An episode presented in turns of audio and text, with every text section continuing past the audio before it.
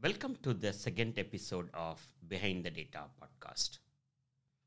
Now, let's assume as a company, as I said, small, medium, large, no problem, but make sure that you have a cloud strategy. Now, let's assume the cloud strategy is taken care. of. What is step two? Step two is capturing the data. Capturing the data.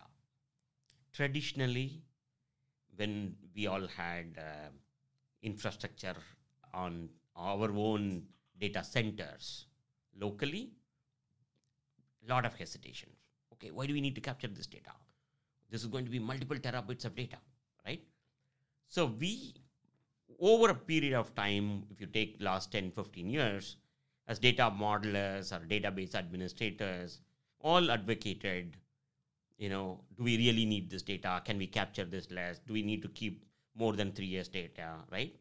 So a lot of hesitation for storing the data.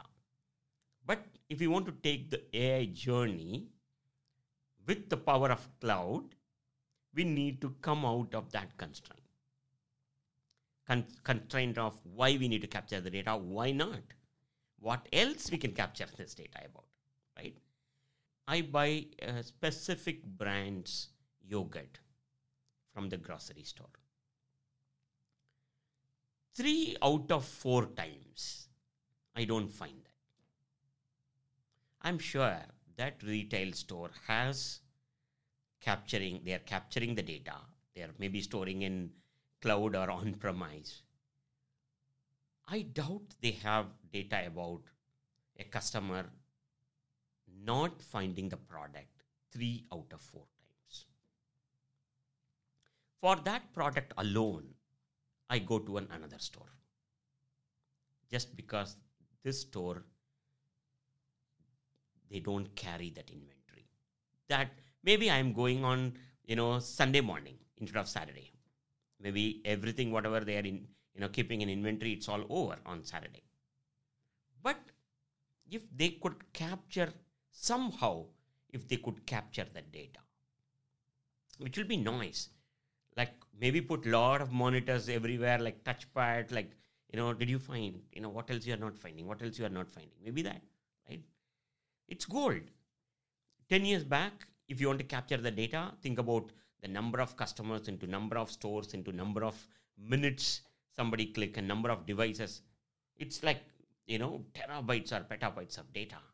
And it used to be costing a lot of money a lot of servers. But today we don't have the problem. We have the cloud already, and we are ready to store the data in the cloud. The data storage is much more cost efficient now, right? So now we need to be a lot more open about capturing the data. So a lot of customers, when we are going after, like let's say, uh, they'll say, okay, we need to do a forecast sales demand forecast for next 12 months. 90% of the time the sales forecast is going to go refer to the historical sales. So if i need to go look at the historical sales historical sales is telling what we sold. It's not telling what we did not sell because of the price was high because the inventory was not available or because of a, a partic- you know a particular feedback from a social media that week about something right? Or we sold lot more because of a particular campaign. So if you capture just the historical sales like how much we sold without the peripheral data without knowing what happened that particular day be it stock, be it campaign, be it um, um, be it macro economy trend that day, what happened. Without having that, we will read that sales data. It's an incomplete data for me. If we do the demand forecast for next 12 months with that incomplete data, we have a problem. The demand forecast will not be accurate. So the rule of thumb here is not just capture the transaction data, capture lot of data around that transaction.